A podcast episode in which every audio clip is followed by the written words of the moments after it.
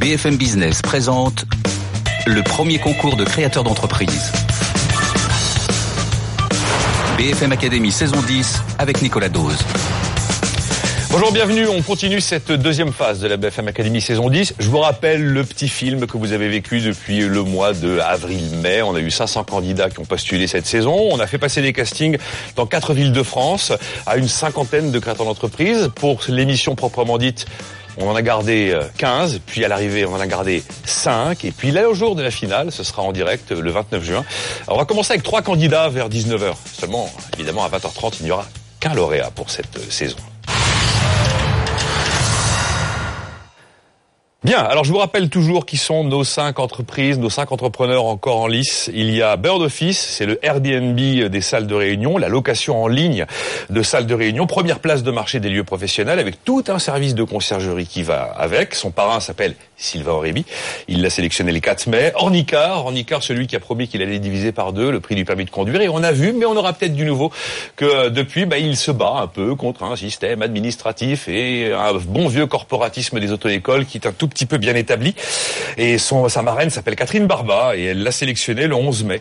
My Pop Corner met à disposition des e-commerçants, mais pas que des e-commerçants, des lieux physiques de vente éphémère. Ça permet de tester un lieu, de tester un produit, de faire un coup euh, marketing et un coup de vente à un moment précis de l'année. Lui aussi, il y a tout un service de conciergerie qui va avec. Il va vous trouver la caisse enregistreuse, il va vous trouver les vendeuses. Et son parrain s'appelle Alain Bosetti. Il l'a sélectionné le 18 mai. Vous avez vécu 24 heures avec My Popcorn la semaine dernière. My Light System, c'est le photovoltaïque qui est enfin accessible à tous. Chacun peut devenir producteur d'énergie et consommer en priorité sa propre énergie avec euh, cette offre qu'on a détaillée à nouveau la semaine dernière avec euh, sa marraine, Platnik-Cohen, qui a sélectionné My Light System à Lyon et pour le casting. Et le 25 mai, c'était dans l'émission. Et puis Print, qu'on va voir aussi aujourd'hui, la start-up qui a fait un carton total sur Kickstarter. Ils ont levé un million et demi de dollars alors qu'ils en attendaient 50 000 en seulement euh, trois semaines. Carton total aussi parmi les belles petites pépites françaises qu'on a pu voir au CES de Las Vegas. C'est la fameuse coque que vous euh, clipez sur l'iPhone ou alors sur le Samsung et qui va permettre de développer en 30 secondes seulement vos photos à la bonne vieille méthode du Polaroid. Et sa c'est Eve Chegaray. Et Eve Chegaray a sélectionné Print le 1er juin. Alors, on va continuer donc dans cette émission para-marraine face au reste de l'équipe. Comme vous le savez, je leur ai demandé d'être dans le mode good cop, c'est-à-dire on est dans l'accompagnement du créateur d'entreprise, comment lui permettre de se révéler le plus possible. J'insiste sur ce terme good cop, parce que la semaine prochaine, ce sera l'avant-dernière émission avant la finale, et là on va découvrir le côté obscur de l'équipe de BFM Academy parce qu'ils vont se mettre en mode bad cop. Donc cette semaine, on va vivre 24 heures avec Bird Office, avec Ornicar, avec Print. Eh bien, on va démarrer tout de suite avec le premier candidat du jour qui s'appelle Arnaud Katz pour Bird Office et son parrain c'est Sylvain Aurébi. BFM Academy, saison 10, il n'en restera qu'un. Arnaud Katz, bonjour. Bonjour Nicolas. Bonjour Sylvain. Bonjour. C'est un bon euh, élève. Nicolas. Arnaud Oui. Pas mal. Pas mal. Oui, oui, Bon. on peut mieux faire, Peut mais mieux euh, faire. on y travaille. On y travaille. Alors on va voir ce qui s'est passé entre euh, Sylvain et Arnaud euh, ces derniers jours. Et face à vous deux, il y a une partie de l'équipe incarnée par Catherine Barba, bonjour. Bonjour. Evelyne Platnik-Cohen. Bonjour. Et Eve Chegaray, toujours en mode good cop. Bonjour. Euh, ça nous prépare donc une semaine prochaine absolument endiablée. Et on va commencer par un petit portrait d'Arnaud Katz, le créateur fondateur de Bird Office. C'est parti. Bird Office, c'est d'abord un trio. Arnaud et Michael se sont rencontrés à HEC et ont ensuite recruté Kevin, le responsable technique de la start-up. Un trio très complémentaire. Ce que Michael apprécie tout particulièrement chez Arnaud, c'est son exigence. Avec Arnaud, le diable se cache dans les détails. Euh, donc du coup, euh, ça nous pousse à vraiment aller jusqu'au bout des choses. Le point négatif, ça va être le côté organisation. Euh, Arnaud, c'est quelqu'un de pas très organisé, qui va dire les choses comme il le pense euh, à tout va, euh, à tout moment. Donc euh, bah, Kevin et moi, on est un peu là pour organiser le travail et tout ce qui peut sortir du cerveau d'Arnaud. Même son de cloche du côté de Kevin. On a toujours plein d'idées, donc c'est vrai que sur le site, on est toujours en train de rajouter des fonctionnalités. Mais par contre, dès qu'on en a fini une, on a déjà une autre qui, qui attend, voire deux autres qui attendent. Donc c'est un peu compliqué. Mais en même temps, c'est vrai que c'est très challengeant. C'est très intéressant de, de travailler avec Arnaud pour, euh, pour ça. Bird Office, c'est aussi une équipe. La start-up vient de passer le stade symbolique des 10 personnes. Toutes choisies avec soin. Et selon Arnaud, c'est ça qui fait toute la différence. On arrive à tous les jours faire des choses qu'on aurait pensé impossibles. Finalement, on arrive à le faire et c'est, je pense que c'est avoir choisi les gens avec qui on, on construit les choses qui ont une véritable valeur ajoutée. On a, on a créé une sorte de petite famille entre guillemets. Bah, ce qu'on veut, c'est vraiment euh, créer une, un, un véritable dynamisme et pour que les gens soient heureux de venir travailler tous les matins. Heureux, Arnaud semble l'être, assurément. On construit euh, notre, notre structure et notre, notre univers tel qu'on l'a vraiment rêvé, tel qu'on le souhaite. Donc on a une liberté qui, je pense vraiment, qui a une valeur très forte. Arnaud Katz, s'il est- c'est ça le, le Arnaud Katz, c'est le vrai qu'on a vu là? Ouais, je, je confirme tout ce qui a été dit. Tout ce qui a été dit. Exactement. Moi, je suis ravi de travailler avec mon équipe et je pense que c'est la vraie force de Bird Office aujourd'hui. Bon, Bird Office, création en décembre 2013, 530 000 euros de chiffre d'affaires attendu en 2015, 2 millions en 2016, 7 millions et demi d'euros en 2017, 10 personnes, j'en étais resté à 9, ça ne cesse d'augmenter. Donc c'est le Airbnb, comme on dit, hein, des bureaux, des salles de réunion disponibles, première place de marché d'espace professionnel. Euh, vous êtes à combien de résas aujourd'hui par jour? Bah, justement, vous disiez qu'on voulait faire 500 000 cette année. Finalement, on a réévalué à la hausse puisqu'on évalue autour d'un million d'euros cette année. Autour d'un million d'euros. Ben voilà, l'immobilier, c'est là C'est l'effet BFM C'est Academy. l'effet. Mon coaching a déjà fait de l'effet. Voilà. L'effet BFM Academy. En tout cas, il est clair qu'aujourd'hui, l'immobilier, c'est l'une des premières dépenses, à la fois pour les particuliers, mais aussi pour les entreprises. Alors, louer des locaux ou mettre des locaux à disposition, c'est évidemment une manière de faire des économies. On va commencer à partir dans votre journée marathon que vous avez partagée avec euh, Sylvain Aurébi, 24 heures avec Bird Office, Arnaud Katz et Sylvain Aurébi. Première partie, on y va. Ce jeudi-là, Arnaud Katz a rendez-vous avec son coach Sylvain Aurébi dans les bureaux d'Orientis, la maison mère de Kousmiti. J'attends de cette journée un retour d'expérience pour éviter toutes les bêtises du quotidien, mais surtout une inspiration de l'énergie que met Sylvain dans sa boîte. Cette journée avec Arnaud, elle va être intense. On a beaucoup de sujets. Il y a le marketing que je vais triturer un peu pour voir euh, comment il peut le muscler.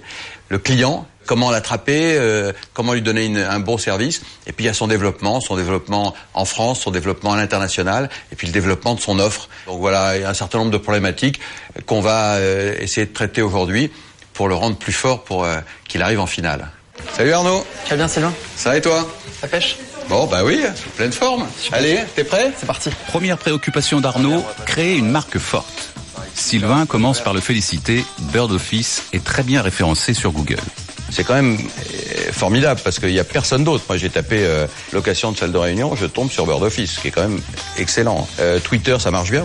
LinkedIn, ça peut être quelque chose de, de très viral aussi. Ouais, mais tu vois, LinkedIn, c'est c'est cher. C'est cher, euh, probablement. Malheureusement, au départ, il faut investir, je vais dire, à fond perdu. Le retour sur investissement, il n'est pas immédiat. Euh, il faut que tu bâtisses ta marque et il faut que tu bâtisses ta, ba- ta base de clientèle. Et ça, ça ne se rembourse pas immédiatement.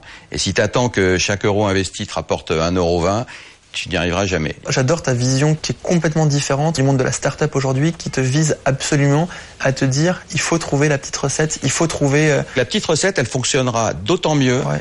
que tu as euh, labouré ton terrain. Je dis à chaque entrepreneur que je rencontre, si vous n'avez pas 18 mois de cash devant vous, c'est pas la peine d'y aller.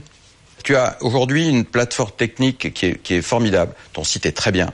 Tu as tous les ingrédients d'une réussite. Il t'en manque un, c'est l'argent. L'argent, c'est donc le nerf de la guerre pour attirer la clientèle. Mais quelle clientèle? Quels sont euh, les, les gens qui véritablement peuvent constituer une cible qui est, qui est prête à dépenser de l'argent pour ton service? Aujourd'hui, on a identifié vraiment trois typologies de clients. Donc, typiquement, le voyageur d'affaires ou euh, un autre, une autre typologie, euh, le, formateur, le coach. Donc, peut-être que c'est vraiment par latéral de clients qu'il faut adresser et pas par canaux de vente. Et après, essayer de voir comment ces gens-là fonctionnent. Et je pense qu'aujourd'hui, c'est peut-être un réflexe qu'on n'a pas encore eu, quoi. Qu'est-ce qui est le plus difficile dans ton métier? Est-ce que c'est de trouver le client qui va rechercher une salle ou est-ce que c'est de trouver la salle elle-même? Quel, est le plus difficile aujourd'hui? On a aujourd'hui une belle expertise pour trouver de l'offre. Donc l'offre, elle est simple chez Ouais. toi. Ça confirme que c'est euh, c'est, euh, le client euh, qui va rechercher une salle Bien sûr. qui est, qui est l'élément sur lequel tu dois investir un maximum, clairement. Je vois bien que les salles, on va, on va en trouver. On va en trouver. Mais le client, c'est lui qu'il faut aller véritablement chercher. Ça, c'est un, c'est un sacré boulot. Mais, mais tu sais sur quoi tu vas, dois mettre le focus dans les mois qui viennent. C'est l'heure de faire une petite pause. Sylvain emmène Arnaud dans sa boutique Salon de thé des Champs-Élysées pour un déjeuner bien mérité. Arnaud Katz, c'est bon le Kousmichov, là, le repas? C'était vraiment délicieux. Ah bon, d'accord. Ça vaut la peine d'y aller, c'est au 41 ou avenue des Champs. hein, je crois. 71. 71, ah, j'avais un chiffre. bien cette pub cosmique. Elle est bien, ouais. Elle est très très bien. C'était un, euh, le budget référencement, là, le Google, Twitter et compagnie. euh, On, on met une centaine d'euros par jour. Sur AdWords. Ah, quand même, ouais. Et c'est- a priori, c'est 100 Non, non, euros aujourd'hui, ça va être 150 dans On, un an. on est rentable, on est rentable aujourd'hui sur les AdWords. Bon. Ouais, mais c'est souvent un budget vachement important. Ok, Le coût du lead? Le coût de, Du lead? On, on peut se permettre de dépenser nous autour de 100 euros par client, un peu plus de 100 euros par client. Ça, ce sont les vrais nouveaux coûts, en fait. hein. Ouais. C'est- Absolument. ont, Catherine, Mais- énormément augmenté ces dernières années. Ah, il y ça a va plein continuer, ça d'entrepreneurs va qui se désespèrent On de leur n'en dépense pas autant, Google. on peut nous permettre de dépenser ouais. ce montant-là. Non, mais donc du coup, l'enjeu, ça va être de, de réussir à se libérer de cette emprise-là. Peut-être trouver d'autres choses. Quoi. Bien sûr. Et Bon. faut Vous avez déjà des idées? Bah justement, c'est le- tout l'objet du coaching. Sylvain Réby, euh, impression, euh, analyse, commentaire, euh, Et rumeur. Moi, moi j'avais vu Arnaud euh, uniquement euh, à la télévision et puis par son dossier. Et quand on a passé cette journée ensemble hier, j'ai compris beaucoup de choses d'abord de lui et de son équipe. Ils sont, ils sont extrêmement dynamiques, extrêmement motivés. Puis j'ai compris que son, son, son, son business, il avait un véritable avenir. Euh, il, y a, il y a énormément de choses derrière euh, Bird Office. Il y a énormément de potentiel. J'ai découvert ça hier en parlant avec lui. On est rentré dans le détail de beaucoup de choses. On a vu que quelques quelques minutes d'image là. Je pense que euh, derrière ça, on a un, un- un business qui va se développer euh, à long terme. Bon. Donc euh, très, très intéressant. Et alors Arnaud, votre retour de cette premier, ces, ces premiers éléments de, de rencontre avec Sylvain Réby Ah, ce, qui, ce qui a été assez fort, je pense, c'est que C'est la, attendez, c'est la Ouais, première ouais. fois d'abord que quelqu'un est à côté de vous et se met à s'intéresser dans le détail à votre business Ouais. et à essayer de vous On- apporter. Parce que souvent, les gars sont tout seuls pendant très longtemps. on, on- on connaît l'enjeu de se faire entourer. On était déjà pas mal entouré. D'accord. Euh, donc euh, non, ça on, on le fait, mais c'est vrai qu'avoir un nouvel avis, surtout d'une aussi bonne qualité, c'était top. Mais je- Assez bonne, hein, on a remarqué. Très bonne, très Ah oui, il a- bonne. je crois qu'il a dit aussi bonne. Aussi bonne. Mais C'est les- mon oreillette, c'est ça. c'est l'oreille perverse de Catherine Barba qui par moment. euh, Non, ce, que, ce que- ce que je retiens vraiment, c'est que Sylvain, euh, pour lui, une boîte, c'est comprendre ses clients. Son métier, c'est comprendre ses clients. Et nous, peut-être qu'on n'a pas mis assez d'efforts là-dedans. Et ça, une fois qu'on a compris ça, et ben, il n'y a plus qu'à dérouler, quoi. Ah, parce que finalement, il y a encore 24 heures, vous n'étiez pas sûr d'avoir totalement compris vos clients. hein. Bah, Aujourd'hui, on a des clients, on a du chiffre d'affaires. Maintenant, quand on creuse, quand on va vraiment dans le détail, on peut en, en ressortir certaines choses qui peuvent être vraiment clés pour déployer. Euh, Alors. il y a une phrase qui vient de se dire Ève. dans, dans ce petit film rapidement.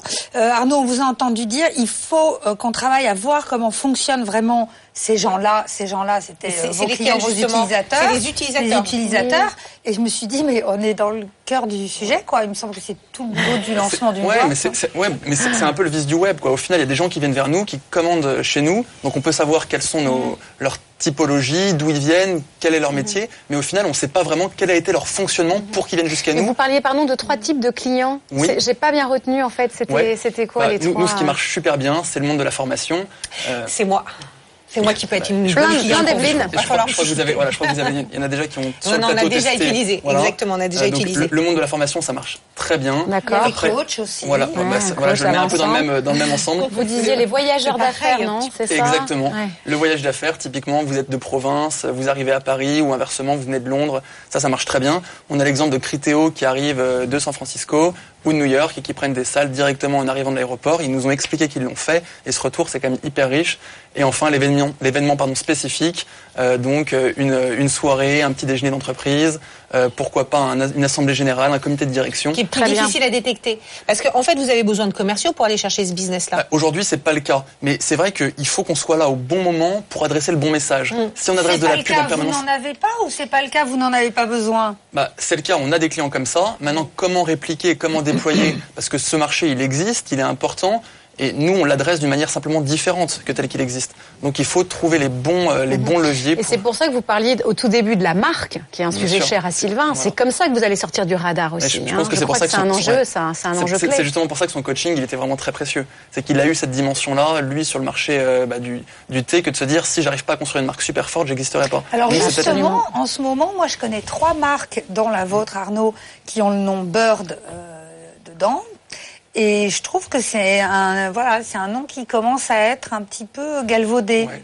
Bah, nous, l'idée, c'était vraiment la liberté. Quoi. Ce qu'on voulait, c'est quelqu'un qui est en déplacement, n'importe où, n'importe Qui quand. vole de bureau en Mais bureau. oui, bah, pour bah la oui. première fois, il peut Ouais. réserver un lieu pour sens. C'est la travailler. contrefaçon, c'est la rançon du succès. C'est parce qu'il est bon que tout le monde utilise le même nom que lui. Peut-être C'est ça, Arnaud. Je ne sais pas. Il y a Et d'autres Il y, a, il y a un truc qui est très fort chez Arnaud, c'est qu'il y a aussi une récurrence de ses clients, parce que Ouais. les clients qui Ouais. viennent de province, ils viennent, ou Critéo qui vient régulièrement, donc il n'y a pas uniquement à aller recruter de nouveaux clients, il y a à travailler sa base de clients actuels, et qui, qui sont des gens qui reviennent toutes les semaines, tous les mois. Qui peuvent être des ambassadeurs en Le plus. taux de repeat business Au- Aujourd'hui, on est autour de 60%, mais encore une fois, là, tout dépend, mais tout dépend de, des typologies de clients. Quoi. Sur les formateurs, il y en a qui en prennent toutes les semaines, donc ça, c'est absolument fabuleux.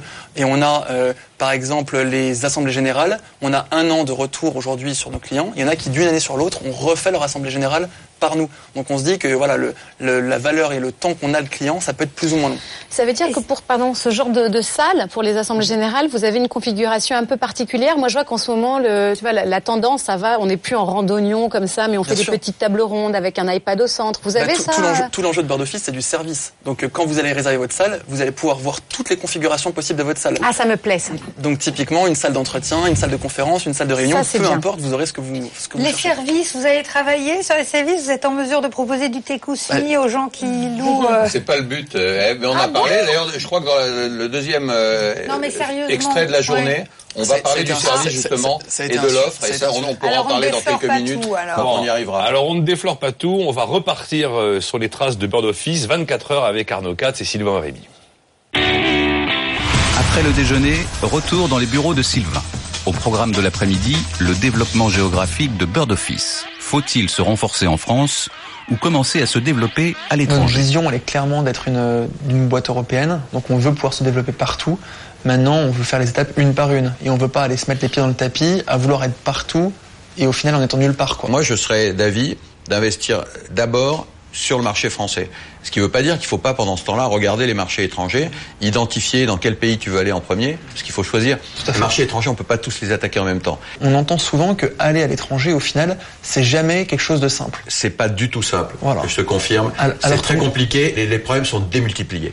Et encore une fois, l'étranger, on, on ne- on ne s'y jette pas à- corps perdu. On se dit pas, allez, il faut que je- j'exporte. C'est une erreur euh, grave et qui, est- qui, qui peut être très coûteuse parce que le, le temps qu'on s'en rende compte, on a installé des structures euh, qui, qui est trop difficile de détricoter. Mais Arnaud ne veut pas renoncer pour autant à s'implanter à l'international. Ce qu'on a l'impression, c'est que notre modèle, il est hyper scalable. Pour aller euh, à Bruxelles, euh, à Barcelone, à Londres, à Berlin, on n'a pas besoin de vraiment installer une équipe sur place. C'est pour ça vrai. que c'est c'est un peu tentant d'aller rapidement partout, quand en fait euh, le, le coût, c'est simplement d'avoir un ou deux Allemands, un ou deux euh, Anglais qui vont faire du phoning de chez toi.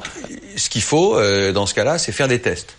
C'est c'est, euh, euh, essayer euh, à Londres, essayer euh, à Berlin ou à Munich, euh, essayer à Milan, euh, essayer à Barcelone et voir où, où il y a une réponse. Mais après, l'idée à terme de 3 ans ou de 5 ans, c'est de, de pouvoir vendre ce modèle, euh, peut-être pour, pour le, le faire en Asie avec un, un- un partenaire. Après le développement géographique, Sylvain s'attaque au développement de l'offre de Bird Office. il faut étoffer l'offre et il faut effectivement euh, attraper ton client et une fois que tu le tiens, lui offrir tout ce qu'il doit faire pour se rendre à ta salle, tout ce qu'il doit consommer sur place et puis euh, le logement pour passer la nuit ou les nuits. Derrière, ce qui compte, c'est le modèle économique. Ouais. Comment comment tu vas fonctionner avec ses partenaires que ce soit euh, des hôtels, que ce soit des euh, Airbnb ou, équivalents, que ce soit des euh, chauffeurs privés pour emmener les gens sur place ou des drive pour des locations de voitures entre particuliers. Comment tu vas avoir un modèle pour aller prélever un peu d'argent sur chacun de tes partenaires? On, le fait déjà pour les plateaux repas et ça fonctionne très bien. On va déterminer à côté de chaque salle qu'est-ce qu'il y a de disponible comme service de nourriture et nos partenaires locaux vont proposer les services et nous on se commissionne dessus. Donc je pense qu'on est clairement euh, sur la même longueur d'onde Bon, là-dessus. donc on a on a on a beaucoup de choses euh, potentielles en développement Pour les semaines à venir. les semaines et les mois qui viennent. Bon, allez, Merci beaucoup Sylvain. À bientôt. Salut Arnaud. Bon, ça a été une journée très intense, euh, très intéressante. Arnaud a un for- formidable potentiel. Euh, il a un business qui peut se développer vraiment partout, en France, à l'étranger. Euh, je, je- je crois beaucoup, beaucoup à, à Bird Office et j'espère qu'on pourra l'emmener en finale. Et j'espère qu'il pourra gagner. Mais même s'il gagne pas, il ira très loin avec son entreprise. On vient d'avoir une journée très bien remplie avec Sylvain. On a clarifié plein de points cruciaux pour nous et donc maintenant il n'y a plus qu'une chose à faire, c'est attaquer. Attaquer. Alors, on attaque le marché français, si j'ai bien compris, qui est tout neuf, qui est à conquérir avant d'attaquer les marchés étrangers. C'est ça un peu l'idée que j'ai retenue? Ouais, l'idée c'est de consolider vraiment la Ouais. France. Donc aujourd'hui, on est bien implanté à Paris, on fait Lyon, on fait Lille Et ensuite, progressivement, on va aller récupérer de l'offre euh, à Bruxelles, à Genève, au Luxembourg, pour pouvoir doucement déployer. Bon, de toute façon, le nom est déjà exportable. Hein. Oui, Il faut qu'ils aient une mécanique qui fonctionne. Et la mécanique, il faut la tester en France. On va pas aller la tester en Angleterre ou en Allemagne. Mm. Donc toute la mécanique, toute euh, l'offre, tout le travail sur le client, toute la recherche, il faut qu'ils euh, qu'ils l'expérimentent ici. En plus, ils sont chez eux, c'est facile pour eux. Et une fois qu'ils auront bâti un modèle qui fonctionne vraiment bien, qui soit vraiment efficace, ils pourront partir. Avant, c'est pas nécessaire. Mais ça pas la existe peut-être déjà à l'international, ce type de modèle? Un, un petit peu, mais il n'y a pas encore un modèle de référence, une vraie marque qui existe, qui a une notoriété. Donc on Mm. pense qu'on a vraiment une, bon voilà, oui. on a une place à prendre sur ce créneau. Quoi. Parce que vous aviez la tentation de développer en même temps la France et le reste des pays? En, en fait, nous, ce qui est important, c'est que les gens nous trouvent. Donc on a fait cet effort à Paris, en référencement naturel par exemple, et aujourd'hui on est très très bien référencé. Donc ce qu'on se dit, c'est que si on récupère de l'offre partout tout de suite, eh ben, on va pouvoir faire monter tous les marchés un petit peu en même temps. Vous allez être Shiva, quoi. Euh, Je ne sais pas si on va être C'est chez ça, non Je vois pas. hein, concrètement, ça- il va falloir le, le faire vivre. Non, mais c'est pour ça qu'on va, il va démarrer sur la France aujourd'hui. pas à pas, peut-être, non Non, mais on- bah, en tout cas, là, on veut vraiment être fort euh, en France et après doucement la fond. Moi, j'ai une remarque, euh, question sur euh, l'équipe, parce que j'entendais l'accent de la sincérité, de l'authenticité. Arnaud, quand vous parliez de, du plaisir que vous avez à travailler, la bande des 10, euh, qu'est-ce qui va se passer ensuite? Est-ce que cet aspect euh, management, euh, faire grandir les talents, c'est quelque chose qui vous stimule ou, ou sans plus? Ouais, bah, ça a été assez facile chez nous parce qu'au final, comme on n'aime pas faire les mêmes choses au sein de l'équipe, bah, on se répartit très bien les tâches. Donc, euh, Mickaël sur son, sur son domaine, euh, Kevin le sien. Et donc, au final, bah, on pense que chacun, on est compétent euh, pour euh, aller creuser nos sujets. Et c'est comme ça qu'on est fort. fait quoi. quoi et Kevin fait quoi et vous, vous faites quoi? D'accord. Bah, Mickaël, c'est plus la partie financière administrative. Kevin, la techno. Ouais. Et moi, j'essaie vraiment de prioriser comment on va choisir euh, qu'est-ce qu'on fait en premier, comment on fait en premier, sous leur contrôle. Quoi. Mais alors, si je rejoins euh, comme salarié Bird Office euh, dans quelques mois, parce que pourquoi pas Ça voudrait dire tout, qu'ils ont hein. de gros moyens. hein, pour. Ouais. C'est sûr, hein, Ils auront fait d'énormes marges. Une grosse levée de fonds. Carrière, vous pouvez. Non, Non, non, non, mais je, je plaisante qu'à moitié, mais un, un jeune plutôt, euh, il me semble, qui rejoint la boîte. non, pas Sylvain dit, hein. Un jeune qui rejoint la boîte euh, que vous avez montée aujourd'hui. Quelle perspective de carrière vous lui offrez? Ouais, no- nos métiers, c'est clairement du développement web. Donc euh, peut-être pour toi, c'est pas le top du top. et, et après, c'est Alors, un point moins, Arnaud, donc c'est- un un peu mal parti. Community management Voilà, on a un, peu exactement un peu de communication, mais c'est aujourd'hui c'est assez léger. Euh, et en- là, Mais le, peut-être trop léger, justement. peut-être peut-être trop léger, mais aujourd'hui on est sur une structure très très légère et on met vraiment notre force sur les commerciaux. Donc c'est démarcher des salles pour augmenter l'offre. Ah, c'est Et- plus et démarcher des salles que démarcher les clients? Ah, Aujourd'hui, on n'a aucun commerce, aucun commerciaux euh, qui démarche euh, vraiment des clients directement. Et, et je, si Eve rejoint l'équipe, est-ce qu'elle serait associée au capital? Ah bah, enfin nous, Non, on- mais ouais, non, aujourd'hui, les, les gens qui vous rejoignent, est-ce qu'ils sont... Là, aujourd'hui, c'est pas le cas, mais lors de notre levée de fonds, on pense clairement créer un plan pour que tout le monde soit intéressé à ça. Bien. La levée de fonds, vous imaginez quoi? Bah, on est tellement concentré sur nos chiffres aujourd'hui. Ce qu'on nous dit, c'est vraiment euh, si vous tenez votre objectif, qui sont ambitieux, la levée de fonds, elle va suivre. Donc aujourd'hui, voilà, j'ai pas pu me libérer, et Mickaël n'a pas encore pu libérer, se libérer assez de temps pour qu'on aille vraiment se mettre là-dedans. Disons Mais- un mot de cette fameuse offre et le contenu de cette offre. On a compris le principe de location de, de salles professionnelles, mais il y a tout un contenu d'offres dont vous avez parlé avec Sylvain Arabi. Et c'est que dans votre discours, ça fait quand même maintenant quelques fois qu'on se rencontre, Arnaud. C'est toujours un truc qui arrive super tard. Mais pourtant- ça arrive pourtant- toujours. et pourtant, ouais. Ça arrive. On est à 4 minutes 40 de la de la, de la et pourtant, c'est l'avenir. Et pourtant, c'est l'avenir parce qu'on est un point d'entrée hyper puissant. Euh, Quelqu'un cherche une salle, il a besoin de plein de choses, et ils n'ont pas le sentiment qu'on leur refourgue des choses. Ils ont le sentiment qu'on leur rapporte du Mais je service. suis pas sûr qu'ils le voient tout de suite que vous allez leur fournir de l'offre complète. Mais, mais ils nous le demandent, ils nous le demandent, donc on se dit qu'on est le point d'entrée. Mettons par rapport à dire, plus- mettons les pieds dans le plat, ouais. par rapport à Château-Forme, quand j'y vais, Ouais. qui me propose un, un grand panel. Moi aussi. je suis fan. Et en plus, d'un point de vue relationnel, ils sont extraordinaires. je, les vois comme des partenaires, au même titre que je verrais un groupe euh, comme Accor mais ou quel est le service que vous amenez? Parce que, par exemple, vous parliez de plateau repas. Oui. Donc déjà, est-ce que vous avez différentes gammes de plateaux repas Oui, bien sûr. Après, après, quelle est la stratégie? Parce que moi, moi, je pensais à une appli comme Evenium, Mhm. par exemple, d'ailleurs que vous avez reçu sur Oui. BFM Academy. Et il y a, il y a des vraiment, il y a des vraies stratégies de partenariat. Alors, en plus, c'est des services complémentaires, mais en plus, il y a des stratégies de partenariat. Ils sont très visibles. Est-ce que vous avez Oui, comment mais ce qu'on s'est dit avec Arnaud, ces sujets ce qu'on s'est dit avec Arnaud dans nos 24 heures, c'est que il fallait que son, son offre, la largeur de l'offre soit plus présente sur son site. Hein, il faut qu'on voit véritablement tout ce qu'il est possible d'avoir, qu'on puisse cocher des cases Oui. pour avoir plusieurs choses, euh, pour avoir le, le transport, pour avoir l'hôtel, pour avoir le, le, le- le déjeuner ou le dîner. Enfin, il faut vraiment que ça devienne une espèce de portail de Mais l'économie, de collaborative. L'économie du partage, Le elle n'a pas son du voyage d'affaires. Enfin, Ah, le portail de l'économie collaborative. Portail, les pas gars, un portail, peu, ça fait un peu années 90. non Arrêtez avec Exactement. économie, euh, Eh oh, oh. du partage. Eh à un moment donné, si j'ai besoin d'une salle et que je vais acheter, consommer des services complémentaires, j'en ai marre qu'on me parle d'économie du partage. Il va falloir trouver des mots là pour parler de votre métier parce que vous êtes un point d'entrée, vous orientez vers les bons prestataires que vous, Et, vous et- allez et on pense savoir le gérer. hein. On pense savoir le gérer. Typiquement, un château forme, il va proposer ses plateaux repas. On va pas mettre ceux de quelqu'un d'autre. Euh, typiquement, vous n'avez pas de service annexe autour. Et ben, c'est nous qui allons euh, proposer ces services-là. Non, mais pour le- client, dans les coulisses, ce qui se passe, il s'en fiche Bah, un peu. Ce qu'il veut, c'est le, choix. ben, le, Il le- veut, ben, le- le client, en fonction de ce qu'on peut lui proposer, parce que Château Forme voudra proposer que du Château Forme et pas autre chose. Mais au final, ben voilà, le client, il pourra choisir ce dont il a besoin. Il aura le service complet. Non, non, Faut que moi, ce mon soit sujet, simple. plus que l'économie de partage, c'est la stratégie de partenariat.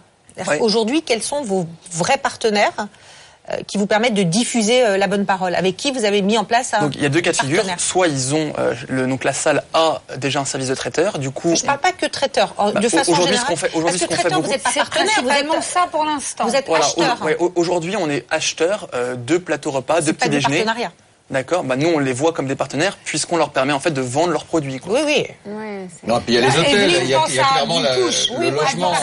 Le logement, typiquement, on a parlé de d'accord hôtel, euh, qui a qui a le logement, qui a les salles, qui a qui a la restauration. euh, Ça peut être un partenaire parfait pour euh, pour Bird Office. Et Donc, voilà, euh, exactement. voilà, il faut Il il créer des partenariats comme ça.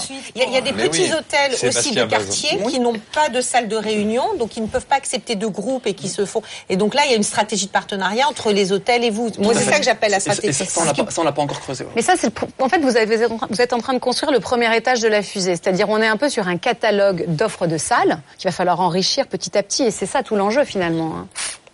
Oui, moi, c'est marrant. L'analogie c'était, qui me venait, c'était pas fusée, c'était gourmand, mais c'est peut-être parce qu'on parlait des plateaux repas. Gourmand Euh, et je Mmh. me dis que là, vous avez tous les ingrédients et maintenant, il faudrait faire la sauce de la salade pour que euh, la salade. César, elle soit vraiment top. Les croûtes- choisissant croûtons aussi, moi, j'aime bien les- et croûtons, attention, attention à pas vouloir un développement trop important rapidement tant que tout ça n'est pas solide, puisque en solidifiant cette partie-là, vous allez pouvoir vous développer beaucoup plus vite après. C'est pour ça qu'on consolide vraiment notre offre de salle aujourd'hui, qu'on veut être vraiment euh, quelque chose de Impeccable. Exactement. Mais là, quand on Impeccable, parlait avec. Sylvain Aurébi de euh, de voyage, euh, euh, qu'est-ce qu'on avait dit, hôtel, c'est une vue de l'esprit. Aujourd- Aujourd'hui, vous n'êtes pas en capacité de proposer des Aujourd'hui, on- aujourd'hui, on va les renvoyer, mais de manière, Ouais. j'ai envie de dire presque manuelle vers nos partenaires. Allez sur On a commencé- booking.com, vous on a- trouvez tout ce que vous voulez. raison. On a Là commencé- pas on a commencé à Ouais, identifier. Arnaud, ouais. il faut lever beaucoup d'argent. Lever Eh bien, beaucoup d'argent. moi, je vais vous dire une chose. Je Pour trouve clore, que je trouve que les, les- les réactions de mes trois copines sont excellentes et montrent que Bird Office a un énorme avenir. Ah, et je vous remercie persuadés. appuyé parce qu'il y a eu Ah, que des bonnes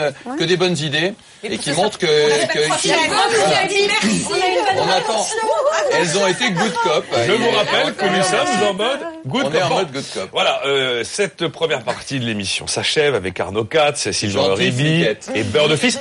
Vous savez qu'on retrouvera Arnaud avec nos deux autres candidats du jour qui sont Ornicar et Print en toute fin d'émission. Ils auront chacun une minute pour nous convaincre de voter pour eux dans une semaine dans la perspective de la finale. Euh, on se retrouve immédiatement avec notre second candidat du jour. C'est Alexandre Chartier qui nous parle d'Ornicar et sa marraine s'appelle Ève Chegaray. Non, Catherine Barba Catherine Barba Oh, je vais en prendre deux. Hein. Non, c'est le mien. BFM Academy, saison 10, ils y croient. Mais croirez-vous en eux?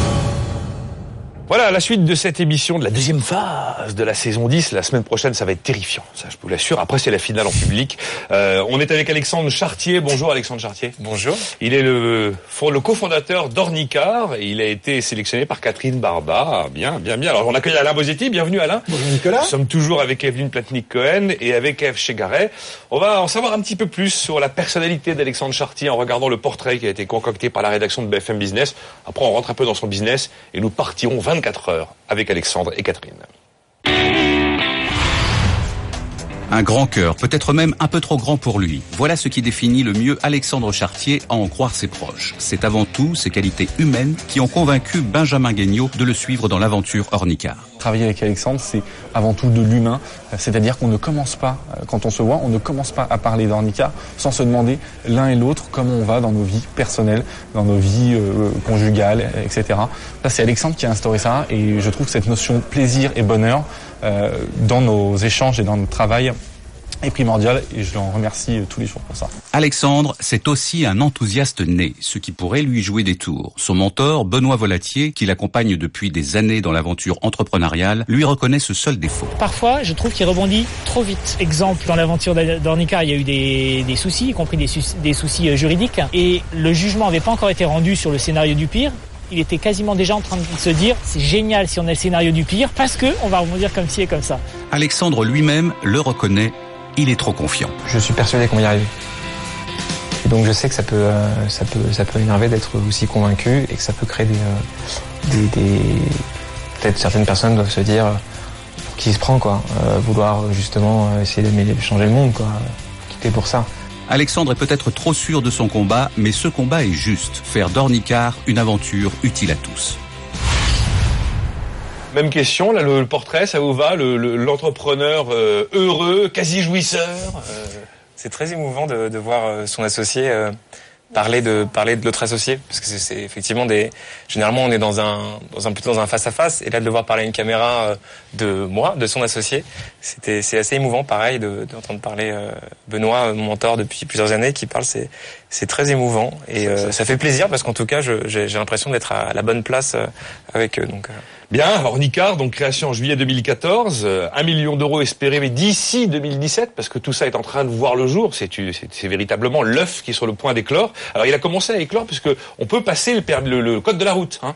Ça c'est déjà possible. Il y a 12 personnes, 10 personnes sont en CDI. Comment elles sont payées déjà ces personnes pour une activité qui est encore à peine naissante? Sur une levée de fonds ben, On essaie qu'elle soit bien... Ouais, sur une levée de fonds, effectivement. Donc euh, bon, on a, un petit point juste sur la sur la rémunération. On a fait quelque chose d'assez amusant chez Ornicar. On a on a décidé ensemble de nos salaires. C'est-à-dire que c'est pas moi euh, euh, créateur, cofondateur de la boîte, qui a décidé combien vous êtes payé. C'est qu'on a consensuellement, de façon consensuelle, on a on a établi une matrice, des règles. En regardant le marché un peu en regardant un peu le marché et puis avec euh, ce dont chacun avait besoin pour vivre et on a trouvé un bon Donc équilibre. Vous êtes un million deux. Euh, chacun. Voilà. chacun. Donc vous avez promis de diviser le permis de conduire par deux. Euh, c'est le permis de conduire libre, le permis de conduire très numérique, l'auto-école 100% web, j'ai envie de dire. Euh, place de marché entre ceux qui veulent passer le permis et des moniteurs indépendants qui sont diplômés d'État. Vous avez eu pas mal de prix, hein, le prix de l'innovation de la ville de Paris en décembre 2014. Vous étiez dans les 101 projets dont on a tant parlé au théâtre de Paris, euh, le théâtre de Jean-Quentin de Grangeon, ces fameux un projet. Et puis on sait que vous vous battez quand même depuis un certain temps, à la fois contre la préfecture de police pour obtenir l'agrément qui vous permet de passer à l'acte des cours de conduite. Il n'y a pas que la préfecture de police quand on parle des auto-écoles. Il y a les auto-écoles canal historiques, qu'on imagine ce que c'est. Pourtant, il y a de la place. Un million de candidats. Il se bat pas, il danse il avec danse. la préfecture, il danse. Alexandre. Il est heureux, il est jouisseur et il danse. Il a un cœur gros comme ça. Et la préfecture s'en est rendu compte. et il y a quand même de la place. Il y a un million de candidats par an en France qui sont candidats au permis de conduire. Alors on va partir, comme tout à l'heure avec Arnaud Katz et Bird Office, euh, sur les traces de euh, d'Alexandre avec euh, Catherine Barba, 24 heures avec Cornicard. Aujourd'hui, Alexandre a rendez-vous avec son coach. Ce que j'attends de cette journée avec Catherine, c'est d'abord les bonnes ondes de Catherine. Parce que Catherine est quelqu'un de solaire, donc ça fait du bien déjà. Et ensuite, des conseils, parce qu'elle accompagne aussi des, des, des, super boîtes comme Litchi. Et donc, euh, bah, son retour d'expérience, des petits tips qu'on pourra avoir utilisés sur euh, la relation euh, client, sur plein de choses, lui présenter notre offre de code et, euh, et, faire un petit point ensemble. Ce que je peux apporter à, à une société comme Ornicar, c'est les aider, en particulier sur le sujet qui est crucial pour moi, de la proximité avec les clients. Ils n'ont pas de magasin physique, ils n'ont pas d'ancrage euh, réel. Donc tout se passe à distance. Et comment tu euh, crées du lien et tu fais de chaque utilisateur un ambassadeur. Salut Salut Catherine Ça va Bien et toi Alexandre informe Catherine de l'actualité d'Ornicar, le lancement de son offre Code en ligne la start-up prend quasiment le candidat au permis de conduire par la main. En fait, il remplit toutes les infos, si tu veux, en ligne. Nous, on lui imprime euh, les CERFAT, tous les formulaires et tout, euh, des enveloppes préaffranchies avec l'as des préfectures, etc. Oh, hyper pratique, voilà. hyper simple. Hyper Merci simple. Ornica. Catherine est présente au conseil d'administration de nombreuses start-up et Alexandre aimerait bien pouvoir leur piquer quelques astuces. J'avais un conseil à demander. Euh, toi, t'accompagnes pas mal de boîtes. Est-ce qu'il y a quelque chose, tu vois, peut-être qui pourrait nous servir, euh, un petit tip? Je sais pas à quelle fréquence euh, tu fais tes boards. Euh, Souvent la veille, voire deux jours avant. Une semaine avant. Ça, c'est très important parce que comme ça, les board members ont le temps de regarder les chiffres. C'est hyper bien fait. La structure est bien. On l'a définie ensemble. Dernier conseil de Catherine, savoir bien s'entourer. Ne pas mégoter sur le casting et c'est pas grave de payer les gens cher parce que les gens qui ont de la valeur, ils coûtent cher. L'aventure humaine, elle est essentielle. Il est 13h. Catherine emmène Alexandre déjeuner. Elle veut lui présenter Fabien Cauchy, un expert de la French Tech à Bordeaux. L'occasion d'aborder le déploiement d'Ornicar en province. On essaie de développer une offre nationale avec notre réseau d'enseignants. Donc euh, aujourd'hui, on est présent à Paris et Nantes, nos deux bureaux, euh, et, euh, et, Bordeaux. On a pas mal d'enseignants qui aimeraient travailler avec nous et on, on réfléchit à peut-être s'installer là-bas. Donc dans deux ans, on sera à deux heures de Paris. Et puis en plus, il y a une très très belle dynamique et French Tech et, et Sharing Economy qui se développe sur Bordeaux et qui est assez intéressante. Donc je pense qu'on va on va réfléchir alors à on est bien à Nantes, mais on aimerait peut-être justement, s'il faut qu'on ouvre un autre endroit, alors ce sera Bordeaux. Tu viens quand tu veux à Bordeaux, on t'accueillera. Il y a un lieu extraordinaire pour héberger ton entreprise, c'est Darwin, qui est un lieu, un écosystème co-créatif, open, innovant. Et puis il y a des tas de structures d'innovation comme Digital Aquitaine, comme le Syntec Numérique ou la French Tech Bordeaux qui vont pouvoir t'accueillir et te mettre en relation avec toutes les bonnes personnes pour faire en sorte que tu puisses développer ton business hyper rapidement. En attendant de mettre un pied en Aquitaine, Alexandre poursuit sa journée à Paris avec Catherine, qui a encore prévu d'autres rencontres pour son poulain. Mais nous, on y va? Bon, Catherine Barba, c'est premier contact avec, euh, avec Alexandre alors? C'est drôle parce que quand je revois les ouais. images, on l'a fait il y a un petit moment déjà, je me remets en situation et le mot qui me revient en tête, c'est plaisir. J'ai pris beaucoup de plaisir à cette journée et je me suis pas retrouvée dans la position du coach, mais plutôt euh, du business angel ou de l'administrateur. En fait, je me voyais bien dans cette dans ce rôle. Ah, Message. Pas du tout. Donc, euh, et, et j'ai aimé et c'est important parce que quand on accompagne quelqu'un, il faut mieux avoir du plaisir à passer du temps avec, hein, quand même. Donc ça, c'était un bon moment. Euh, ce que je retiens aussi, c'est qu'on a parlé des sujets essentiels. On a parlé du board, on a parlé de l'équipe, on a parlé d'ouverture, d'implantation régionale. Après, on verra, on a parlé de relations clients. Et j'ai été frappée par la maturité d'Alexandre. J'ai écouté je pensais à, Evelyne, tu sais, qui a des méthodes de vente extraordinairement précises, et je ah, me disais. C'est la maturité. Non. en fait, je me disais, Alexandre, il sait vendre. Il y a une espèce de quelque chose d'inné, c'est-à-dire qu'il n'a pas besoin de technique pour le faire, c'est qu'il a tellement de conviction de ce qu'il veut faire. Il a une telle vision que c'est naturel pour lui, et il t'embarque. Euh, donc je suis séduite, vous l'aurez compris. Oui. Ah ben comment, faut qu'on trouve des trucs. Alexandre, comment, euh, comment vous disiez au début, euh, Catherine, quand je te regarde, je bronze, t'es mon soleil, là, je ne sais plus. Ah oui, non mais faut, faut que je revienne plus souvent ici parce que bon, ça fait du bien autant de, autant de choses positives. Euh, positives On a parlé de cœur, de gentillesse, de générosité, de bonheur, de bon, soleil, hein, de waouh. Hein. Est-ce qu'on peut être concret Parce que bon, moi j'ai mon ouais. fils Alors, qui est en train de passer le permis de conduire, Evelyne 18 Cohen. ans. Et je viens d'aller à l'auto-école pour payer. Alors déjà à Paris, j'ai essayé tout de suite, je suis allée sur le site d'Ornicar, mais évidemment impossible de me prendre en main sur ce sujet. Donc je suis allée dans une auto-école, je l'ai inscrit. L'auto-école a fait toute la démarche vis-à-vis de la préfecture, etc. Donc ça c'est Donc une les démarche. serpas et tous les trucs pénibles. Tout, tout, tout ce que pénible. Voilà, j'ai juste Ouais. à donner une carte d'identité, euh, J'ai deux, juste trois à trucs. payer. Et je paye. Alors je paye. Soyons Cher. très clairs, T'as 400 pris un emprunt euros. sur 20 ans Ouais, 400 euros uniquement pour la partie code. C'est 400 boules le code 400, oui, alors ça aurait, dû- ça aurait pu être 200 si j'avais intégré les leçons de conduite. Mais connaissant mon fils, je me suis dit, attends Coco, tu vas déjà passer le code, on va pas perdre de temps, parce que je sais pas combien de temps il va mettre pour passer le code. Et puis ensuite, je vais payer les leçons de conduite. Donc globalement, ça va être un ticket autour de 1800, 2000 euros. Demain, avec Ornicar, ça me coûterait combien? Et, et j'ai envie de dire, c'est quand demain, quoi Parce que moi, j'ai la conduite qui va bientôt arriver. T'es prête à laisser ton fils à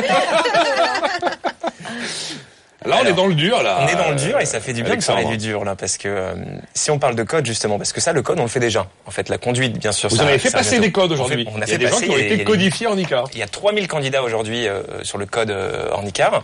Euh, 3000 candidats donc ce qui fait que virtuellement en fait on est presque la plus grosse auto-école de France déjà là-dessus puisque quelle auto-école a 3000 candidats Ah bah oui, c'est vrai, Donc ça. euh, on est euh, finalement la plus grosse auto-école de France là-dessus. Bon je dis pas dire auto-école parce qu'il faut un agrément pour ça on l'a pas.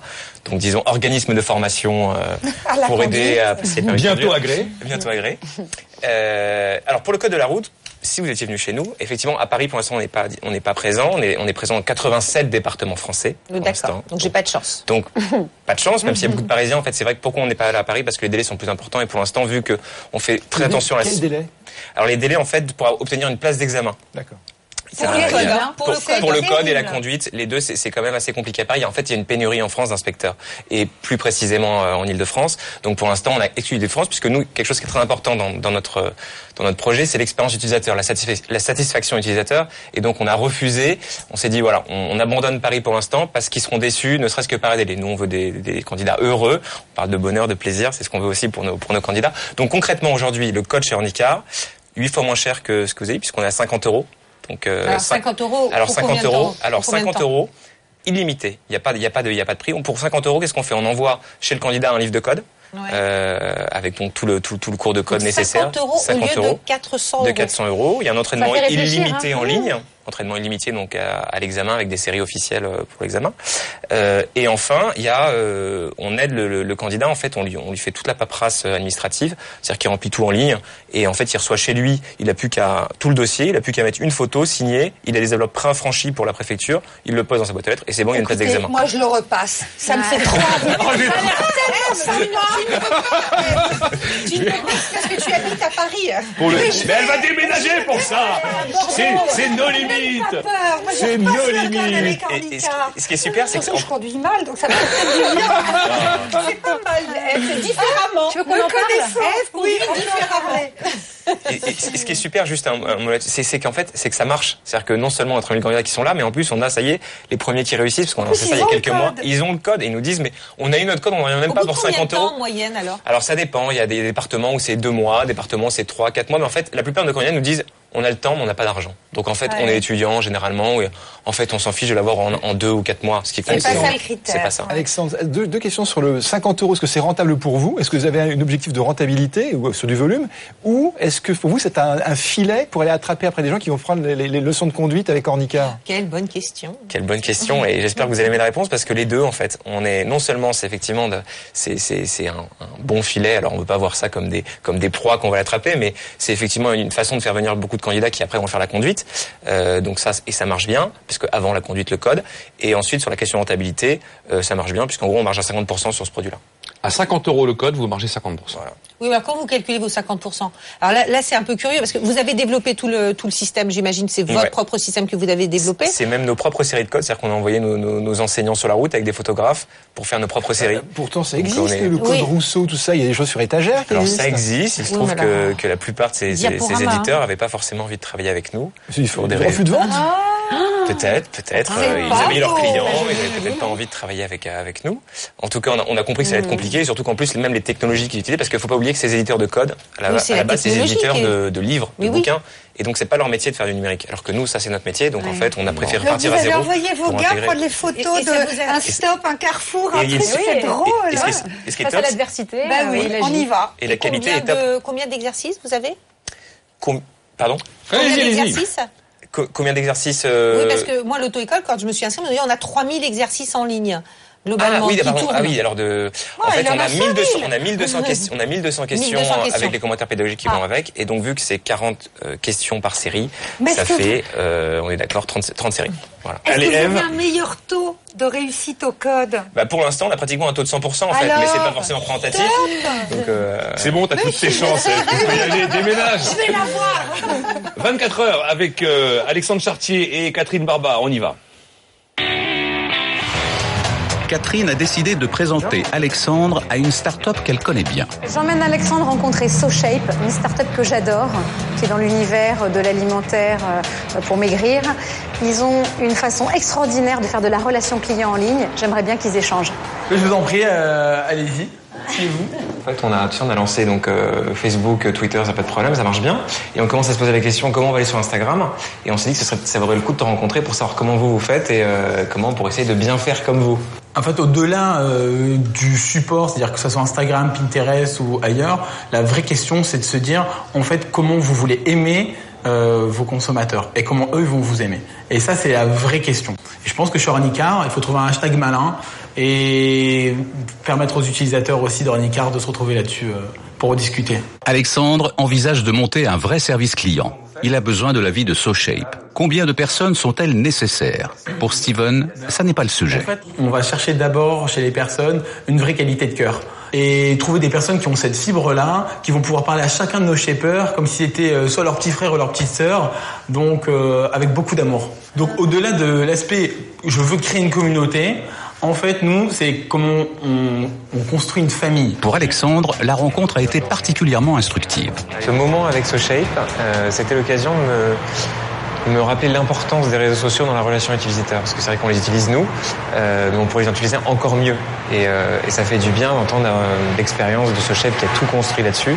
Et, euh, et, pour Ornicar, il y a plein de belles choses à faire. Donc euh, plein d'idées déjà en tête là, de, à appliquer assez rapidement. Pour Catherine, cette journée n'a fait que la conforter dans son choix. Il y a trois choses qui m'ont marqué euh, chez Alexandre Dornicard. Euh, la première, c'est sa maturité. Lui et son équipe, ils sont super jeunes et pour autant, ils ont une conscience très aiguë de toutes les composantes du succès. La deuxième chose, c'est l'humilité. La capacité d'écoute, de se remettre en cause, ça fait du bien ça. Et puis la troisième, c'est l'ambition, parce que malgré tout, je crois qu'il a envie de tout péter. Catherine Barba, on revient un peu à la petite séquence qu'on vient de voir. Il y a eu plein de termes que tout le monde ne connaît pas forcément avec cette rencontre que vous avez organisée avec un start-upper. Oui, c'était SoShape. Donc c'est une start-up toute naissante qui n'a que six mois, donc on la connaît pas forcément, mais on va en entendre parler. Ils font ce qu'on appelle la smart food, vous savez, la healthy food. Ils sont positionnés sur la nourriture soit qui fait maigrir, soit qui est gourmande et on prend zéro calorie. C'est fantastique. Mais attends, on a déjà acheté là. Attends, et en plus, oui. non seulement c'est bon, je mange les trucs de SoShape. Voilà, c'est beau, c'est malin. Enfin, c'est. Euh, et t'as déjà investi là-bas Oui, j'ai alors investi que, chez alors qu'il y a que six mois de. Voilà, j'ai de la chance. Et en fait, ils utilisent extrêmement bien les réseaux sociaux pour euh, faire du lien avec la communauté. Et ça, ça fait écho qu'il a expliqué, à quelque hein, chose. il était sur euh, un- une- le mot famille, il a prononcé. oui, et c'est ça qui m'a donné envie qu'ils ils se rendent compte, c'est que on a parlé depuis tout à l'heure de, de, de bonheur, d'amour, et, et ils ont tous les deux, enfin cette valeur-là fibre. qui est, ils ont compris mieux que beaucoup de boîtes que finalement ce qui comptait aujourd'hui, c'était d'apporter de l'écoute, de la considération aux clients. Que ce que les clients attendent aujourd'hui, au-delà évidemment d'un service de qualité, c'est d'être plus reconnus, plus accueillis que jamais, et que la mission d'Ornicar comme de SoShape euh, et de toute boîte qui va marcher demain, hein, c'est de euh, rendre service à chaque client et de lui parler comme si c'était un proche. Donc ta double mission, tu rends service, donc tu fais gagner de l'argent, du temps, peu importe. Tu crées un lien émotionnel. Tu tisses avec lui l'étoffe humaine qui sera la plus résistante au temps. J'ai une réflexion, c'est que quand même le code et le permis, on est censé l'obtenir et on est censé quitter, je l'espère rapidement pour les candidats, on est censé quitter l'écosystème ornicar assez rapidement. Oui, le lien d'amour fraternel qu'on a noué pendant un mois et demi, deux ce mois. lien. C'est comme pour Mythique en fait, quand t'as trouvé euh, ton Ah, truc, tu l'impression que Alors, oui, c'est vrai, pourquoi se donner tous hein. mal alors que finalement, comme dit Pierre et Loulou, quand j'arriverai là-haut, l'oiseau se sera envolé. Oh, Vous vous souvenez l'histoire du chat. Et ben on se rend compte au contraire que c'est effectivement que les, nos utilisateurs qui, même qui ont déjà eu le code, c'est nos, nos, nos meilleurs ambassadeurs Ah qui continuent à parler. Tout le monde connaît quelqu'un autour de lui à, à- à tout âge de qui passe le permis de conduire. un Et en fait, ambassadeur. c'est et- vrai, hein. et, et- et- et c'est ce qui est super avec notre projet, c'est qu'en fait, euh, euh, on a toujours envie, on, a- on connaît tous quelqu'un qu'on peut aider là-dessus. Et nous, notre, notre mission, en fait, c'est c'est c'est que c'est de faire euh, que tout le monde ait ce réflexe de dire, bah, tu veux passer le permis? Passe le cornicard, c'est c'est la meilleure solution pour toi. Et ça, c'est et donc en fait, c'est le boulot de chacun. Et même il y a des personnes qui ont qui ont déjà depuis des années, qui nous suivent sur Facebook, qui c'est super, qui nous envoient des messages toutes les semaines d'amour, nous dire continuez, lâchez pas, etc. Et Oui, donc mais ça, c'est juste, faut, faut se- vous êtes moins cher, c'est déjà très bien d'être moins cher. Est-ce que vous avez besoin pour autant de créer toute cette relation et, et cette relation-là, elles ne peuvent pas être que Internet. Il va falloir du monde derrière pour répondre au téléphone. Euh, et, ça, on l'oublie souvent. On croit que tout va être électronique, tout va passer par le net, mais c'est pas vrai. Alors c'est marrant parce que depuis qu'il y a eu cette super rencontre avec là, euh, on a essayé de mettre en place quelque chose sur les réseaux sociaux qui qui fonctionne très bien. C'est en fait d'engager notre communauté pour que eux-mêmes répondent euh, aux autres utilisateurs. Et donc ce qui fait qu'aujourd'hui on arrive et ça, ça ça se met bien en place a finalement même pu répondre aux questions. C'est-à-dire que la communauté d'elle-même répond aux questions et il y a un système d'entraîne, de solidarité sur un, un, sujet qui est le permis de conduire qui est tellement important pour plein de personnes que du coup ils ont envie d'aider les autres. Et ça c'est super. Donc on se rend compte qu'en plus, eh ben ça nous décharge du temps euh, et où on peut plus travailler sur le produit. Vous savez, je trouve qu'on est presque un peu dans l'euphémisme sur l'importance du permis de conduire. Pourquoi ça touche tant de gens? Pourquoi euh, enfin, on en sourit, etc. Mais on voit... Ça veut dire emploi avoir le permis. Ça veut dire euh, liberté pour un jeune. Euh, c'est à 18 ans qu'on peut commencer à le passer. Bon, à 16 ans, en permis de t'accompagner. Tiens, d'ailleurs, je me pose la question. Mais oui, ça, ça, porte plein de choses quand même. Quand il y a des gamins qui sont, euh, qui sont jeunes, même, même diplômés, et ils sont déjà en galère. Alors imaginez, avec pas tellement de bagages, il leur faut une petite bagnole pour pouvoir aller, trouver un emploi quelque part, etc. Du Uber Pop, en ce moment, Uber Pop, c'est tout, c'est que eh ben des oui, jeunes qui ont des voitures. Avoir, il faut, faut avoir la voiture. Le permis. Donc, tout le monde ne peut pas l'avoir. Donc, moi, je pense que vous portez aussi tout ça, en mm -hmm. fait. Ornicar, ça porte aussi, euh, voilà, cette valeur de donner accès euh, ben, à la vie quoi, puis, on, on professionnelle. je ne sais plus quel est le pourcentage de gens qui conduisent sans permis, notamment parce que non, c'est vrai, parce, soit ouais, parce qu'on leur a enlevé les 12 points, non mais c'est une catastrophe, mais soit parce qu'ils ont plus de points, soit parce qu'ils n'ont pas les moyens de, de l'avoir. Il, il, il, y a sur les routes, euh, je sais pas, 10, je crois que j'ai pas le permis, mais. Ouais. Si je... moi, moi, Alexandre, il y a un point que j'aimerais creuser avec vous. C'est quelque chose que j'ai pas compris en fait, parce que je crois que donc vous attendez l'agrément, on va peut-être en reparler, ce fameux agrément, mais quand on regarde certains de vos confrères qui sont sur les mêmes voies que vous, euh, comme euh, Permigo ou Permis Libre, eux pourtant, ils, ils aujourd'hui, il faut passer le code comme vous sur, sur Internet, mais en plus, ils ont des, ils ont des, des cours de conduite. J'aimerais bien comprendre ce qui fait la différence entre pourquoi eux ont cet agrément et pas vous aujourd'hui. Alors, euh, beaucoup, beaucoup de choses là-dedans. Euh, D'abord sur l'agrément. L'agrément, on devrait l'avoir depuis euh, un an et demi. On a tout pour avoir l'agrément. Donc il y a une question politique derrière. Et euh, je vais pas rentrer dans les détails, mais une chose est sûre, c'est qu'en fait, on a trouvé une. On, on, va commencer cet été. Ça, je peux vous l'assurer.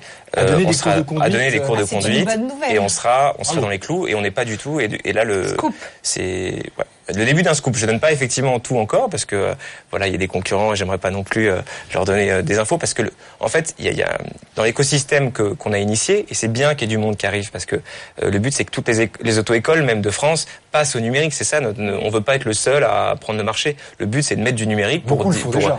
beaucoup à le fils, faire. Le, mien a, payé son- a passé son permis il y a 3-4 ans, je crois. Et en fait, il, a, il est allé deux trois fois euh, pour s'entraîner dans l'auto-école, mais sinon tout était sur Internet. Il a, il a, il a, il a passé le code sur Internet. Donc, Alors, euh, effectivement, il y a déjà des choses sur Internet, et vous parlez donc par exemple des concurrents qui, euh, heureusement, font du code en ligne. Euh, ils font du code en ligne. La différence par, exemple, par rapport à nous, c'est qu'ils font, ils utilisent le code de ces éditeurs de, historiques, qui en fait sont des éditeurs de bouquins, et donc ont pas toute la, les- les- La pédagogie la pédagogie peut-être qu'on peut mettre en place en ligne avec de la gamification, avec pas mal de choses autour, qui permettent de rendre l'apprentissage encore plus, encore plus passionnant.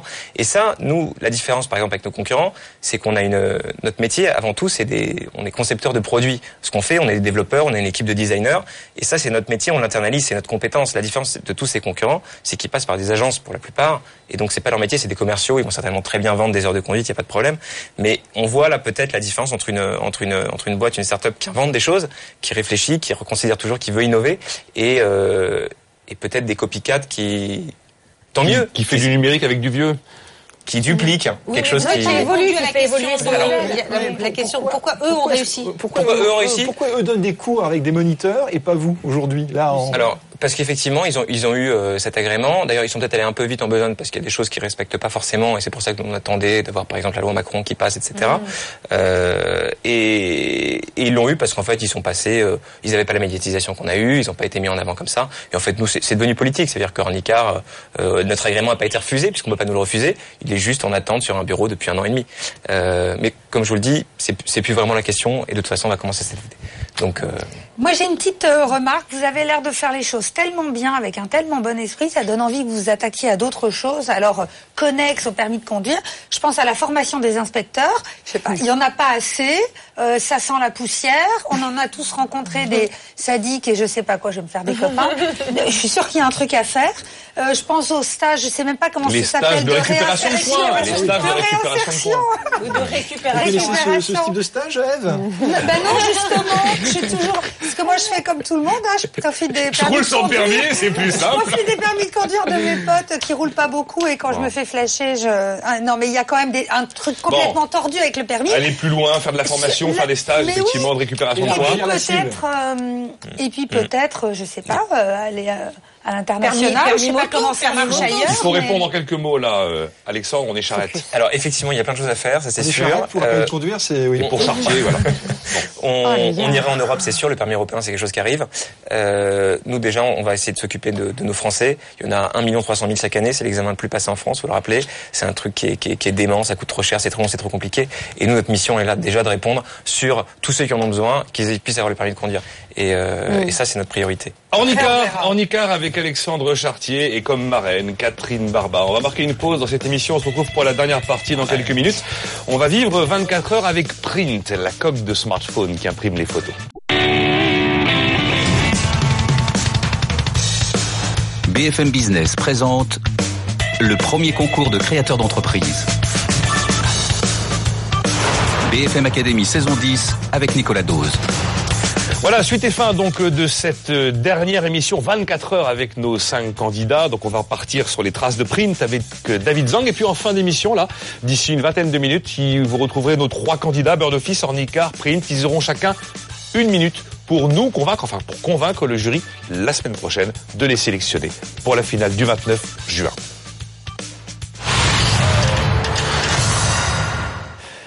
David Zang, bonjour. Bonjour. Bienvenue, donc fondateur, cofondateur de Print, euh, sélectionné par Eve Chegaray, qui est Eh oui. sa marraine. Avec fierté. Face à vous, toujours en mode good cop, Alain Bosetti, Catherine Barba et, et, euh, Sylvain Rémy. Bon, tout de suite, on va regarder euh, un petit portrait de David Zang, le fondateur de Print. On y va. Journée très spéciale aujourd'hui pour David. Après 4 ans à Polytechnique, le jeune homme va recevoir son diplôme de fin d'études. Et pour l'occasion, il a sorti l'uniforme. Moi, je rentre encore dedans. Ça marque un peu la, la fin de l'année, la fin des études. On va pouvoir euh, enfin s'envoler euh, vers d'autres cieux, à San Francisco notamment. C'est ouais, c'est une page qui se tourne, mais on sent qu'on a été bien préparé pour la suite. Parce que Polytechnique, ce n'est pas seulement une formation d'excellence, ce sont aussi certaines valeurs que David a fait siennes. Être exemplaire auprès des auprès des autres, c'est être exemplaire, mais aussi beaucoup aider. C'est le but, c'est pas euh, d'être le premier, c'est que le dernier aille euh, aussi vite que nous. Quoi. Son associé Clément, lui aussi polytechnicien, confirme.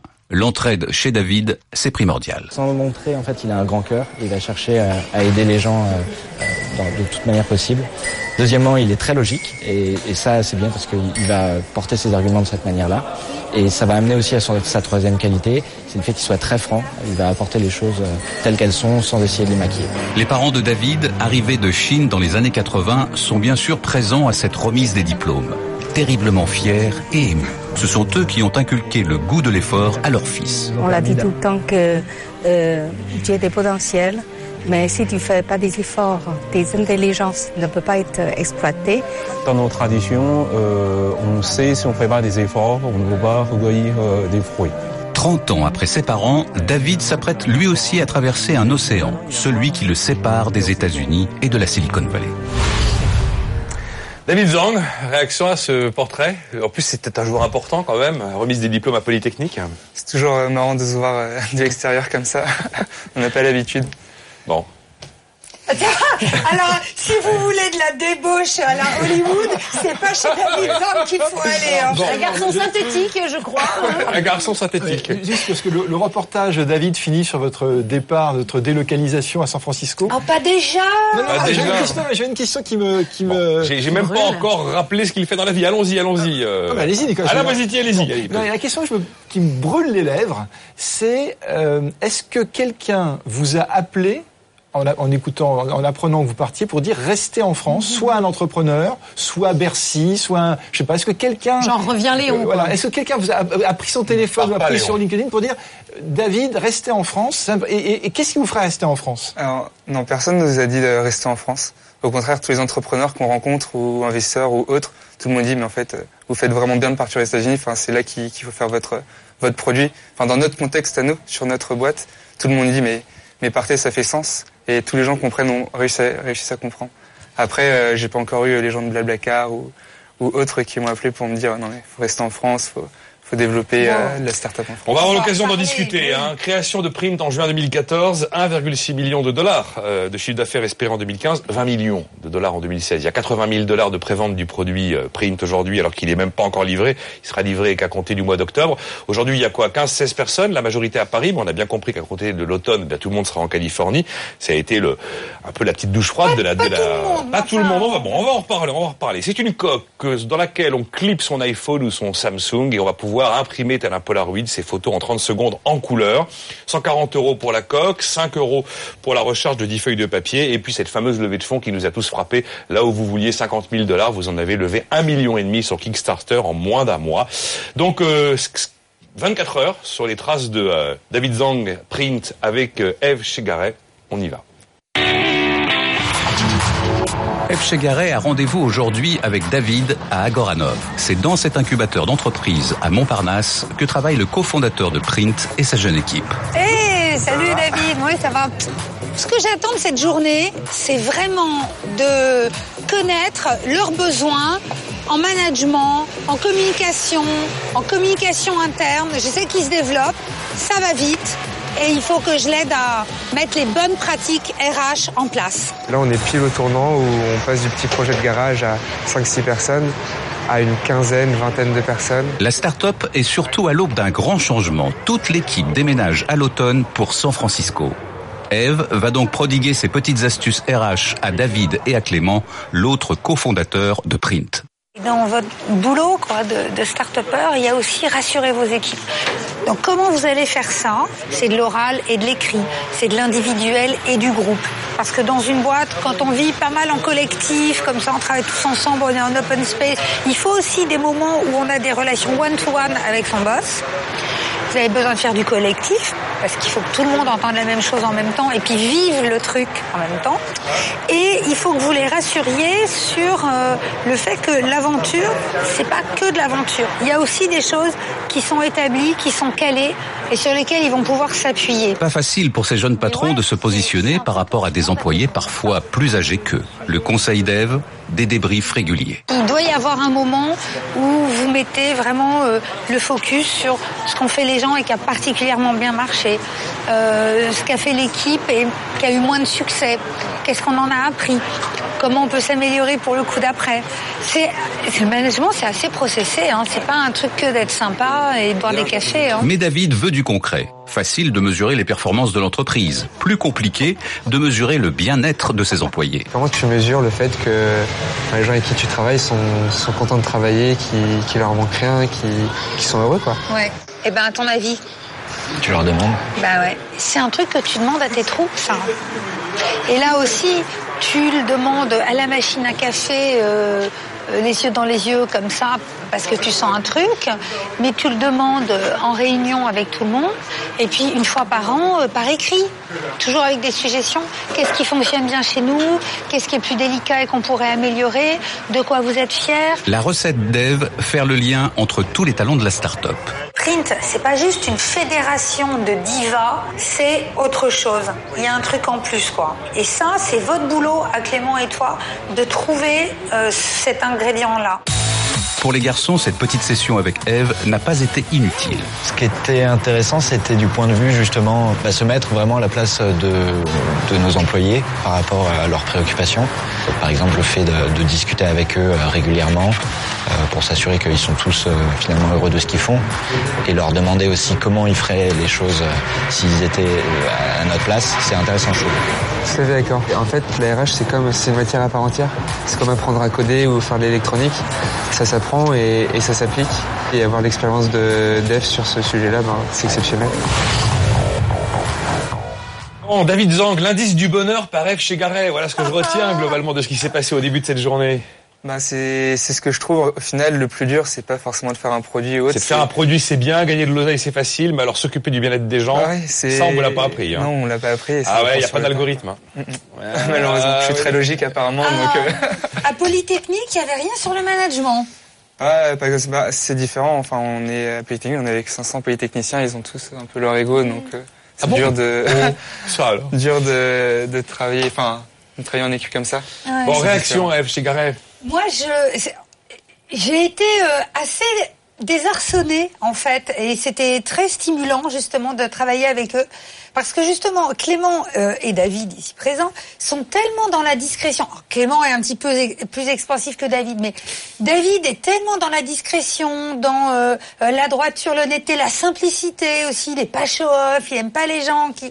Et moi, euh, l'essentiel de mon travail, c'est quand même d'apprendre aux gens à briller, je vais pas dire en société ou dans les dîners en Non, mais bon, à se vendre, à vendre leurs produits, à à exister, vendre, quoi. Exactement, à prendre toute leur place. Et là, il fallait que je trouve des choses qui leur soient utiles, qui les aident à prendre leur place, et en même temps qui respectent leur nature profonde. Et c'était euh, c'était un sacré challenge. Mais je pense qu'on a commencé à trouver des choses. C'est important, on c'est- change pas les gens totalement. Hein. non, mais de toute façon, quand on se change, ça marche pas. Il faut Voilà. rester euh, authentique pour que ça fonctionne. Mais et c'est une problématique intéressante ou un enjeu en tout cas pour les boîtes comme ça techno. Voilà, on est des ingénieurs, hein, euh, plutôt bien formés, tête bien faite, mais il faut aussi devenir bah, des managers, euh, des développeurs, euh, des commerciaux dans une certaine mesure. Bon, c'est- Comment on devient tout ça. David? Ça veut dire qu'il faut recruter des gens de confiance, mais qui ont ces, qui ont ces, ces fibres-là que vous n'avez pas forcément?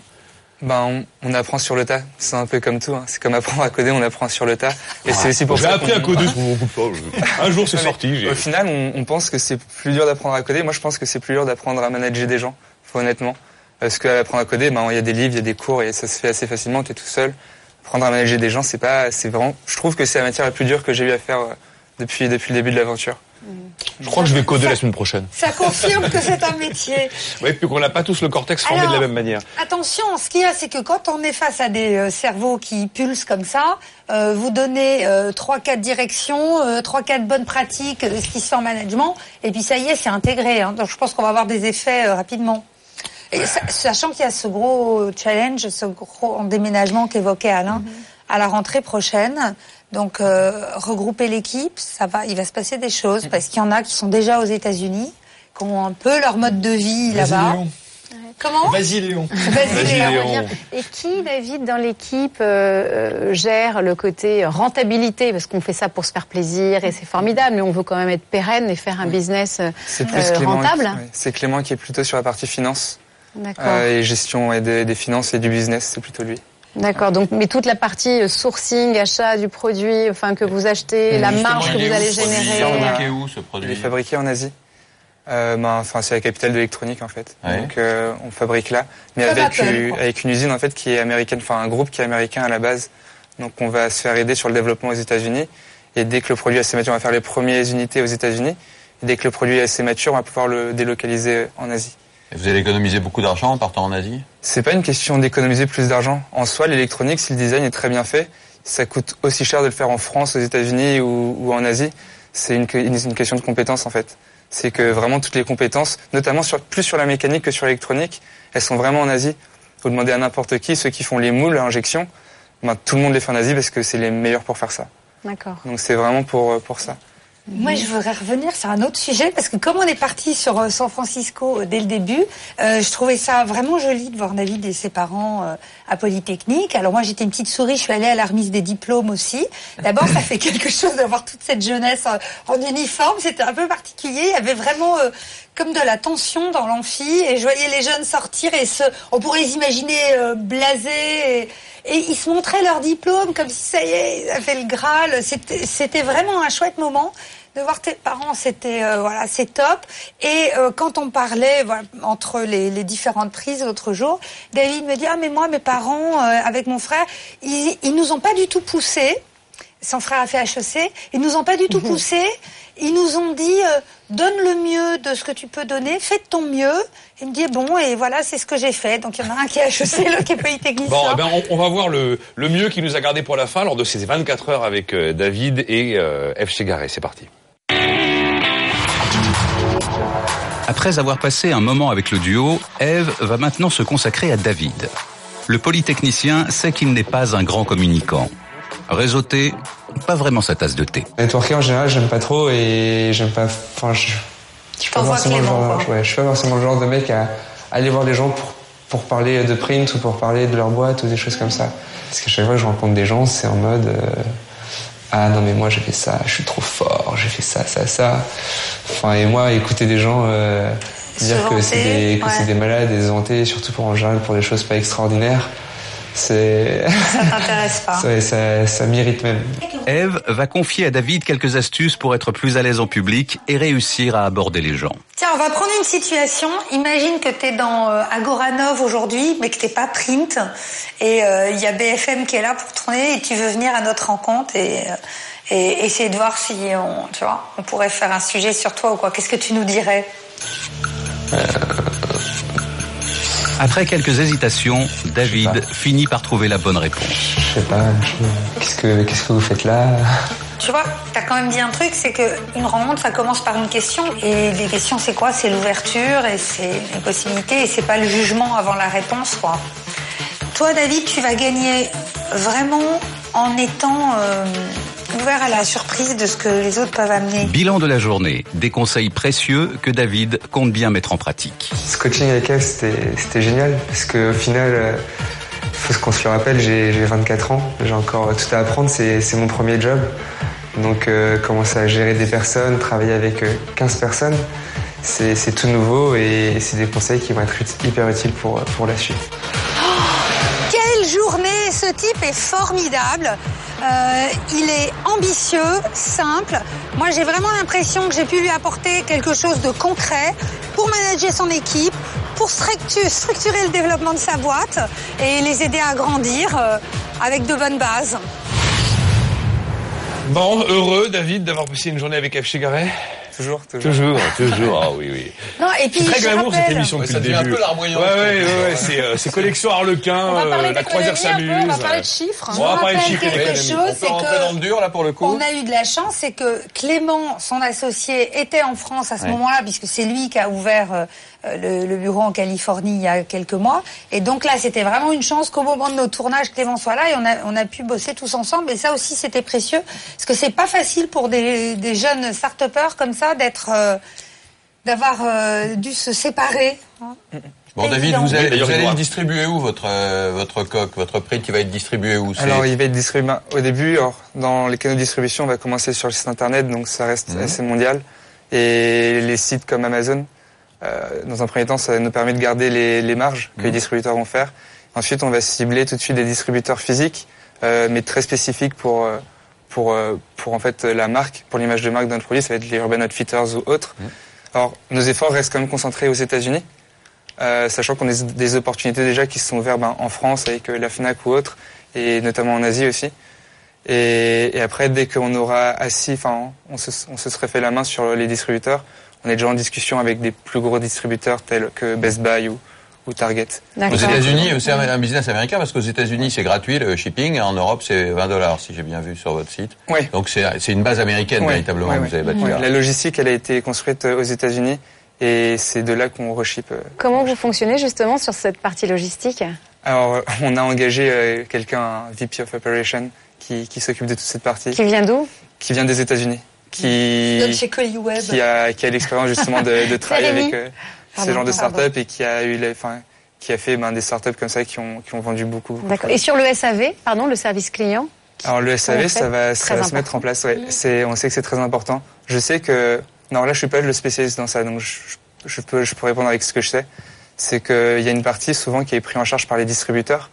Euh, par exemple, nous, quand on a parlé aux, aux personnes euh, en Asie, au Japon, ils nous ont dit, bah non, tous les retours, ça se fera par nous et c'est nous qui nous occupons de tout le SAV. Après, c'est quelque chose qu'il va falloir construire chez nous. Et c'est une équipe qui n'est pas encore mise en place, sachant que le produit sera shippé en fin d'année. Et David, donc aujourd'hui, vous avez des prototypes, pas encore de pré-série. Non. Donc vous allez passer à quel moment en pré-série et euh, qu'est-ce qui avez-vous la garantie que les prototypes et la promesse faite notamment au Kickstarter, sur Kickstarter aux, aux- internautes, ils recevront un, un produit en, en- en état de fonctionnement euh, tel qu'ils l'ont rêvé, imaginé. Ouais, complètement. Ben, on est en plein dedans en fait. Et le, la- le truc qui est rassurant entre guillemets, c'est que notre technologie, elle est pas nouvelle. Donc c'est quelque chose que, que les usines savent déjà faire. Et justement, on a choisi nos usines aussi en fonction de ça. Donc vous parliez de l'Asie tout à l'heure, mais c'est aussi pour ça qu'on part en Asie, c'est qu'on choisit une usine parce qu'elle sait faire notre produit et pas parce qu'elle est en France ou aux États-Unis ou autre.